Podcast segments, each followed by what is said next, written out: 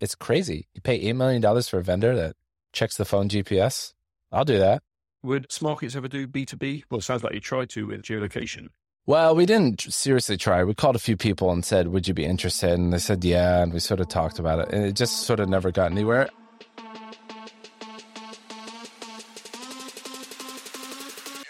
The Business of Betting podcast is presented by Optimove, the number one CRM marketing solution for the iGaming industry.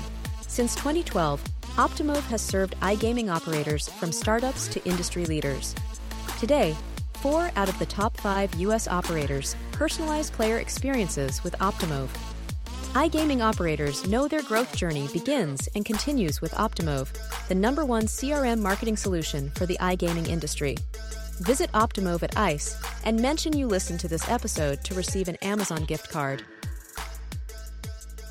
Hello, everybody. I am Jason Trost, the host of Business of Betting podcast. Today, I'm joined with Brad Allen, a repeat guest. He's going to bring his A game. He's going to up his level from before, which is already fantastic. But he's now also a professional podcast host. Hosting Zero Latency. It's a great podcast. If you don't know it, you should check it out. We're actually going to cross post this on his podcast feed as well as my podcast feed. So definitely check that out. The other episodes, I was listening to them. They're great. He's shooting for, I think, a 20 minute slot. So it's kind of like a short hit to the day. Brad, well, first of all, welcome back to the podcast. Thank you. Thank you. Why don't you uh, introduce your podcast to all of our listeners? Yeah, it's meant to be 20 minutes long because that's honestly the the main feedback I get is that people like how short it is. Like that, nobody ever says the content's good. They just go, "That was that was quick. That was good." Uh, yeah, it's just meant to be a bit of an accompaniment to the EKG Line newsletter. It's just highlighting some of the research we do at Eilers and then talk to interesting people like you today. Or we had Tom Waterhouse last week, Joe Asher before. So yeah, just interesting yeah. people from the industry as well. I listened to those. Those are both great episodes. Before we get into the podcasting, how's your new job? Not that mm. new anymore. Being okay, newish. Nearly, yeah, over a year. It's no good. new job smell anymore. No new job smell. It's not that dissimilar to journalism. Like you're still analyzing the industry you know, still talking to people. I'm still writing it in a newsletter as well as reports. So it's a little bit harder to, instead of asking questions to people all the time, I have to form original thoughts, which takes more effort, I think, or is harder mm-hmm. for me at least. But I'm getting there. I can never pronounce the name. I'm sure I'm not alone, which I appreciate you calling it e- EKG. But even as somebody that speaks a little bit of German and French, like I look at that Dutch name, I'm like, I'm not trying that thing. I find it very, you know, looking at that name, I'm quite intimidated it's a nightmare like explaining I'm doing like a remote work trip at the minute and explaining to people you work for Eilers and Krejcik that they're like, you like you're just speaking gobbledygook. EKG. Cool. On the prep call, you said you had some questions for me. So a little bit of host on host action like we did with Jesse. So why don't you kick off by asking your favorite podcast host some of your questions that are near and dear to your heart? Well, yeah, this is why I wanted to do the crossover episode because yeah. you said you said well you want to talk Well, so this is the quote from the Earnings and More newsletter, which says mm. there's a pause on Smarket's US expansion plans where it launched the SBK Sportsbook in Indiana and Colorado. But the company said this was not goodbye to America. We are committed to re engaging with a better and stronger product. So, pausing US expansion for now. Well, yeah, what's the, what's the plan essentially? Well, America's going to be pretty big. I don't know if you've heard about it, but it's this kind of like little colony. I think they became independent. You know, the economy's not too bad. It's growing. A little tongue in cheek there about my uh, my beautiful country. So what happened basically was we raised thirty million dollars in 2021, like a lot of tech companies, when the money was good, and like a lot of good tech entrepreneurs, I spent it all for good reason. I mean, we basically doubled our headcount. We doubled or tripled our marketing spend, which is the point of raising money in the first place. The big thing that we learned was that the money didn't go as far as we thought it would. And also the efficacy of the stuff that we invested in didn't have the return that we wanted it to. So like a lot of tech companies, we got religion, we, you know, went back to shape, got, you know, we hit the gym again, I guess, if you want to use a personal fitness metaphor. We were very out of shape and overweight, and we basically spent 2023 getting back in shape. And so, what I think that newsletter was pointing to was just sort of a corporate belt tightening. And in the US in particular, we have never really found product market fit. You know, like a naive entrepreneur, I kind of thought we would just take our UK product and put it in the US and it would be pretty good. And that was naive and short sighted and didn't really work. On the positive side, I would say by accident or by foresight, we made two really good decisions in the United States. One, originally when we had the money, the $30 million, we thought, hey, let's go to six, seven states. Like, you know, these things are expensive. Like, the, our bottleneck is market access, as it's politely called, or legal, I don't know what you call it, larceny or extortion or monopolistic abuse or anti American behavior. Um, we basically have to pay casinos in order to offer a product in the state, which is a complete and utter bullshit kind of racket. But anyway, that's the situation in the United States. So we thought, hey, let's take, uh, you know, 10, 20 million and add five or six states. We didn't do that. And uh, hindsight, I don't, I don't know if that was just sort of, we didn't get to it or it was foresight, but I'm so happy we didn't do that. We just ended up going live in two states.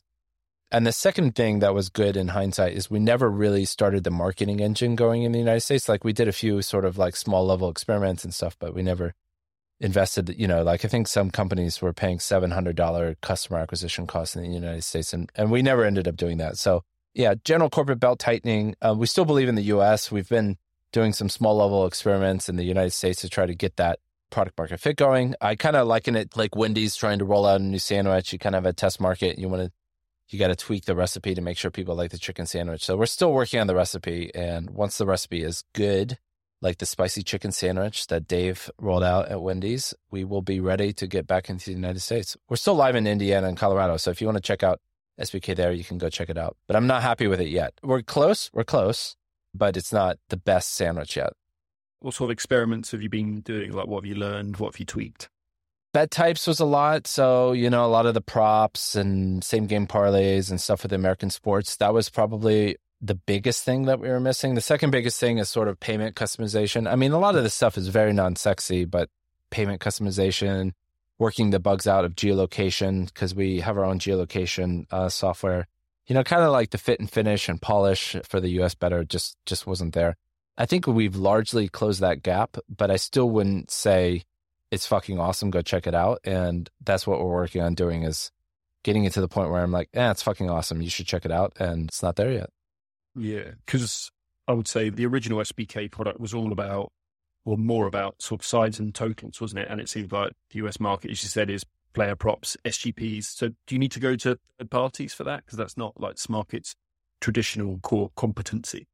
The data, I, I think it was mainly a data problem. So we, I think we paid for some more data providers to kind of fill out, especially the props and the same game parlays and stuff. You need some special data for that, which we don't do our own data, but we do our own pricing. So uh, the pricing stuff we did have to build, and the integration with extra data providers we had to build. I would say a lot of it was also the legacy of being an exchange in the sense that you know, exchange betters don't bet on all this weird shit. And so I also underestimated how much sort of a sportsbook customer wants to bet on esoteric markets that just wasn't our focus for the first 10 years of the company. Sounds like you're still committed to the market long term. Oh yeah. No, no. I was listening to God what I was listening to your predictions episode and you guys kind of were like it's FanDuel and DraftKings race and then you know you sort of have fanatics and I still think that like they're sub they're and, and I'm saying this as somebody who has a worse product than than all those guys, but I still think according to what's possible, I don't think FanDuel and DraftKings are great products. I think there's so much more interesting stuff that you can do in the space. So I don't think that like in 10 years those companies will be one and two. I think that there's companies that will come out of left field that we've never even heard of or hopefully us and companies you've never heard of that will like the sort of the TikTok, you know, like we all thought it was like a Facebook Instagram world, and then TikTok comes and starts crushing Facebook and Instagram. So I see sports betting being more like that rather than it's going to be Facebook in 10 years. Yeah, I only ask because a lot of European companies like Unibet have essentially said, have picked up their ball and gone home. So why do you think it is still an opportunity? Is, is it just because you think the product's not where it could be? Why do I think we have an opportunity, guess, or why haven't we pulled yeah. out of the market? Yeah, both both of those questions. Like, well, because a lot of companies have done that. Basically, said, okay, we, we can't do this at our size without the advantages that FanDuel has. Say, I mean, the main reason is probably I'm arrogant and stubborn. Is this is probably the business school reason. The reason I got into sports betting in the first place is a little bit circuitous, but I really like the idea of prediction markets. So I thought the fact that you could bet on a presidential election, holy shit, this is so fucking cool, but nobody does this. There's got to be a better way to. That was kind of my hook. And then my second aha for sports betting, I was like, and I used to be a stock trader. People pay these odds to to bet. You know, people pay five, 10% margin. And now 10% margin is starting to get on the cheaper side. You know, margins in these uh, esoteric bets are, I don't know, 30, 40, 50%. And, you know, from my naive techie trading perspective, I was like, who the fuck pays these bid offer spreads? And it turns out pretty much everybody. And so the other thing that kind of keeps me in the fight is that to me, sports betting is a giant, like usury is too strong of a word, but pretty much anytime somebody places a bet, they're getting ripped off, almost, almost certainly. And by ripped off, I mean they're paying a transaction fee of 10% plus. You know, like think about the things that you do in your life that where you're paying a transaction fee that high. The National Realtor Board, the Realtors of America just lost a case or something. Like you have to pay 6% transaction fee to realtors. That doesn't include the tax or lawyers or stuff, but you pay 6% to realtors to do a house. And there's a lot of smart people out there. Like it's crazy to pay 6% to do a house. And obviously there's way more involved in buying and selling a house than a sports bet. Now you take a sports bet, which is basically a database transaction you know, you have computers talking to each other. You change a number in database here and change a number in database here, and people are paying 10%. That's the core reason, like, I'm still in the fight because all of these guys, you know, you name it, all the people that you were talking about, like, who are winning, they're all ripping people off. And my perspective is fuck that. Is it tricky, though? As you said, like, SGP margins can be 30% hold, something like that. If you're trying to do that yourself, and I think part of the reason those margins exist because there's so much pricing uncertainty. Like it's quite hard to, you know, that's all, not all why. Things. I think that's part of the reason they would say we can just tack on some of the margin because we don't know. So let's just make it. I mean, Is that what their one billion revenue a year says? Yeah. That they're not making enough money on these? Obviously, sure. that's you know. Also, the more legs you add, you know, if if you add four percent times five, you get up to whatever it is, fifty percent. So that's that's another part of it. But some of it is protection, I think, as well. I think you're being charitable. I mean, there totally is. There's a lot of things in sports betting that make it actually hard to make prices. So there's a concept in trading called information asymmetry, another concept called adverse selection. And basically, these concepts are very real. You can lose a lot of money placing bets on sports, even if you have good data and all that kind of stuff for all kinds of reasons. But, you know, it's basically as you get under 4%, sports betting gets really hard. You know, it, there's some kind of a geometric relationship between volatility and your edge, but things don't really change until you're under 4%.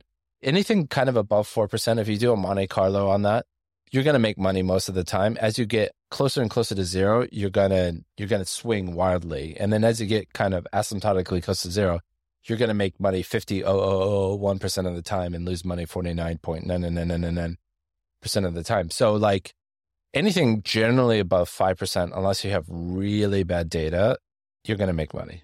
You're going to make money. Last thing I wanted to ask you about was geolocation. So there was an article in the FT this week looking at GeoComply and then looking at a couple of their competitors, Xpoint and Radar. And, you know, there's a quote in there basically saying, GeoComply, it works, but it's damn expensive, something like that. And as far as I know, Smarkets was one of the only companies just to go, all right, let's not pay this. Let's just do it ourselves. So how easy was that? And why aren't more people doing it? Why are they paying multi-million dollars a year in geolocation fees?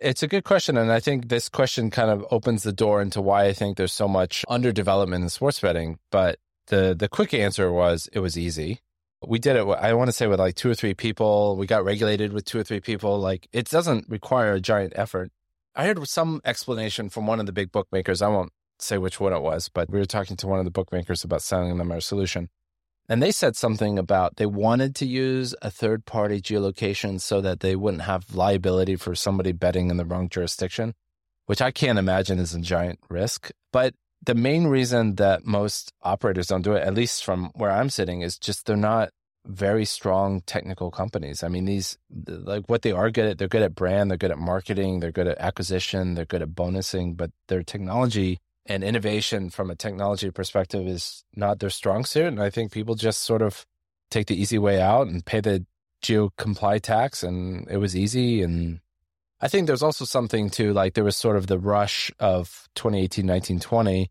and GeoComply, like take your hat off to them, right place, right time, right product. Like GeoComply, uh, they're rumored to make, I don't know, 80, 100 million EBITDA a year or something. They're absolutely crushing it. For sure, they're overcharging everybody, like for sure. For what's essentially using your phone's GPS, it's it's really amazing that they can make millions and millions of dollars from checking the phone's GPS. I mean, there's a little bit more to it, but not really. I think it's a, I think it's a good uh, insight into the industry, and, and it's so backwards. So yeah, probably, I think people shouldn't use. I mean, maybe Xpoint's a solution, but I don't know. Probably, what do you think? I think there's probably an element of you don't get fired for buying IBM, right? Like that quote is in the FT is the damn thing works, but it's expensive, and I think that's probably the point. Like, it's right, tick that box, that's sorted. We don't we don't have to worry about that if we just do it with a geo compliance. But I was talking to another operator, and they will go nameless, and they were saying that if you look at the marginal cost of betting, so you have to pay your federal excise tax, which I think is 25 basis points per stake for every bet. And then you have your, I'm talking about like the fees per bet. And then you have your rev share for some data providers. And then you have your geolocation checks that are done. And I think the geolocation checks for certain jurisdictions at certain times are, is not insignificant, especially if you're by a border, the thing like phones home all the time. I think it's quite expensive. And I think the GeoComply expense is a giant part of the cogs of these big companies. So I don't think it's insignificant. I think I did the back of the envelope that I think like FanDuel, DraftKings, and I was just sort of like finger in the air guessing.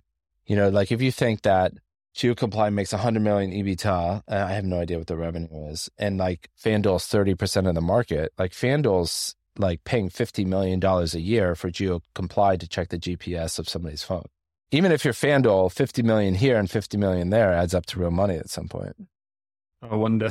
Again, this F- FT article says BetMGM spent eight million on it. I'm told that's not true, so I, I don't know. But yeah, well, probably tens of millions for uh, for for the market leaders. You would have thought. Yeah, like let's say it's not true, but kind of true. I mean, uh, MGM's around seven, eight percent of the market. Is that right? if you if you ballpark GeoComply's revenue at 100 million, you know, and BetMGM's eight percent, it's going to be around, around that. And and you think it's like it's crazy. You pay eight million dollars for a vendor that checks the phone GPS. I'll do that. Would Smarkets ever do B two B? Well, it sounds like you tried to with geolocation. Well, we didn't seriously try. We called a few people and said, "Would you be interested?" And they said, "Yeah." And we sort of talked about it, and it just sort of never got anywhere. I mean, part of my problem is that like my heart's never been in B two B. It's just I find it very uninteresting, even though I think it would be, I think it would be good for our business, kind of diversify the revenue, and you know, we built this technology that obviously is worth something that other operators could use. So we've played with the idea. If you want to, like, if you're listening out there and you're a small operator and want to give it a try, reach out to me and we can talk about doing something like that. But it's not something that, you know, my heart is in the fight on, on the pricing and, and product side. So that's kind of, you, you only have so many um, calories in the day to spend on your effort. And that's kind of where we, we put our effort in trying to compete in the product side. Yeah, it does sound like these smaller operators are looking at alternatives because they they can't afford it. So you know, people like yeah. radar. So, well, I mean, just to finish off this story, I think when we first started, we actually contacted GeoComply just because we never had any experience with this kind of stuff because you don't have to do this stuff in Europe and the UK. And I think they sort of like estimated the first year billing, and I think it was like half a million dollars, which, you know, is cheap compared to like what BetMGM might have to pay or something like that. But as a small startup, I was like, you want half a million dollars for this? Like, I'm not fucking paying that. So that's actually why we ended up billing it because I saw that bill. You know, if they were cheap, if they're like, let's say it was like 5K a year, I probably would have just used GeoComply. Because you're like, ah, oh, it's just one less thing to build. And I don't really want to be in the business of checking, you know, whatever, all this compliance stuff. But we just ended up doing it. So what, what's your what's your current play on the state of the industry? Just kind of stasis and like ESPN bet might play and Fanatics might play, but it's kind of like business as usual. Or do you think something will shake it up? What I've been interested by is some of the numbers you might you might have seen them yourself because it's your whole area that that Sporttrade is doing. They you know they publish some of the bets that are being struck and some of the liquidity, and you know they're doing like 38k bets on college basketball totals, which you know if they can like if they can do that regularly, if they can do that consistently, and they can do it for everyone, uh, that's a little bit of a game changer because I'm sure you could go get bet like two hundred dollars on the same thing at Pinnacle or you know Crits, who are always held up as sort of the you know places to get money down, or even Circa. So I think that's quite quite interesting. I, I meant to ask you: Have you moved to the states, or are you still based in the UK? I'm based in the UK. I've been in South America for about three months, so no move, no move to America yet. For work or for pleasure? I've been working. Yeah. How is LATAM? Um? Good. I'm in Lima currently. It's like sunny every day. There's a beach to surf at. It's food's good. So yeah, it's better than England in January, which, as you know, is terrible. It's a pretty low bar. What's your Spanish level at? It's good enough. Like I'm really good at ordering food and drinks and coffee now. I've nailed that transactional stuff, but still, still when I like actual Spanish people talk, I remember I'm awful at it. So the reason I was asking where you are is I thought maybe you're in the US and you had an ability to test these products because you know it's kind of tough to test these things remotely. So like because of that, I'm not in New Jersey. I, I don't get a chance to test Sporttrade unless uh, I'm at the SBC conference or something like that. But what's your like? It it is probably interesting if they're able to take big bets. Have you noticed a lot of volume increasing and people moving to that, or is it still only, pretty fringe and and niche? Only anecdotally. Obviously, the, these are the numbers they share themselves to sort of highlight what they're they're betting on. And it's hard in New Jersey because they don't, still don't still publish by operator, do they? They publish it by license. So yeah, it's it's tough to know for sure. When we tested the product I think we tested against the other exchanges in the US at that time, like Mojo, we tested, which is ceased to exist or has been bought by Fliff now, and the other one, Prophet. And Sporttrade was the best of the bunch. Um, I think by quite a clear margin. So I think it's a, a decent user experience. Yeah, and I probably should know better, but my knowledge of ESPN Bet is basically Penn is operating it with the ESPN name, right? It's not ESPN people running it. Is that the right setup? Is that the right way to think yeah. about it? They're basically reskinned Barstool Sportsbook, which is was a, a Penn product, Penn platform, Penn front end, everything like that. When they relaunched as ESPN Bet, they did just reskin it, you know, rebrand it, and relaunched it, which is we've got a note coming out this week, basically five questions we'd have for these companies at earnings calls. And the question we had for Penn was, was that the right decision? Like, well, you know, ESPN Bet was top of the app download charts. It probably had a couple of million downloads or, something. And but the product uh, when we tested it was seventh best in the market, maybe like not that good. The SGP engine wasn't as good as the others. There was like limited features in terms of data visualizations, all that kind of thing. It was just kind of average. And our question was, was that the right decision, or should you have waited eight months, whatever? Just keep it as Barstool Sports, but take a two percent share, but then build the product all that time because they do have obviously a lot of engineers that to have a big budget to develop it. They will almost certainly improve it. Penn keeps saying how integrated they are with ESPN. You know that everyone on the ESPN side, the content side, they're working hard. They're keen to market it, which they have to say that, and that's going to be that's going to be an important question. How how involved they are? Do they care, or do they just want their two hundred million a year or whatever they get? but yeah, they made this massive. They got these two million downloads, but the product's not that good. So what's retention going to be like? Is, is obviously the, the big big question. Especially when they they've already cut their sign up bonus, I think from two hundred to one hundred. So now I think we're going to start to see in the in the months ahead, do people actually stick around when they're not getting free money oh. on a sort of average product? from my perspective, they clearly should have waited because that's one of the things we did with our 2021 money is that we, it's really easy to go acquire people. Funnily enough, people like free money. So if you pay people to do something, they will do it. So we, we had some pretty frothy bonuses. We had tens of thousands sign up, but the real rubber meeting the road is like, do they stay or, or not stay? And I think it was on one of your podcasts, the podcast I was talking about the launch of ESPN Bet I don't know if you or your guest said that if the experience is good enough to kind of keep them, oh, the first impressions matter. And I totally agree. Like people are only going to try the ESPN bet once, probably, unless somebody comes back and like, dude, you got to try it. Unless they have somebody saying, dude, you got to try this app, like those people won't come back. So it's probably too early for a boring, not that interesting app, but we'll see. My perspective is ESPN just wants the 200 million. I don't think they they really want to do sports betting. Yeah, Penn knows that. Like they keep saying, and it's called like, oh, these guys are bought in. Like they were so excited to market this, uh, which is when you think about it, like they're not bought in; they're an affiliate. It's the ESPN yeah. affiliate.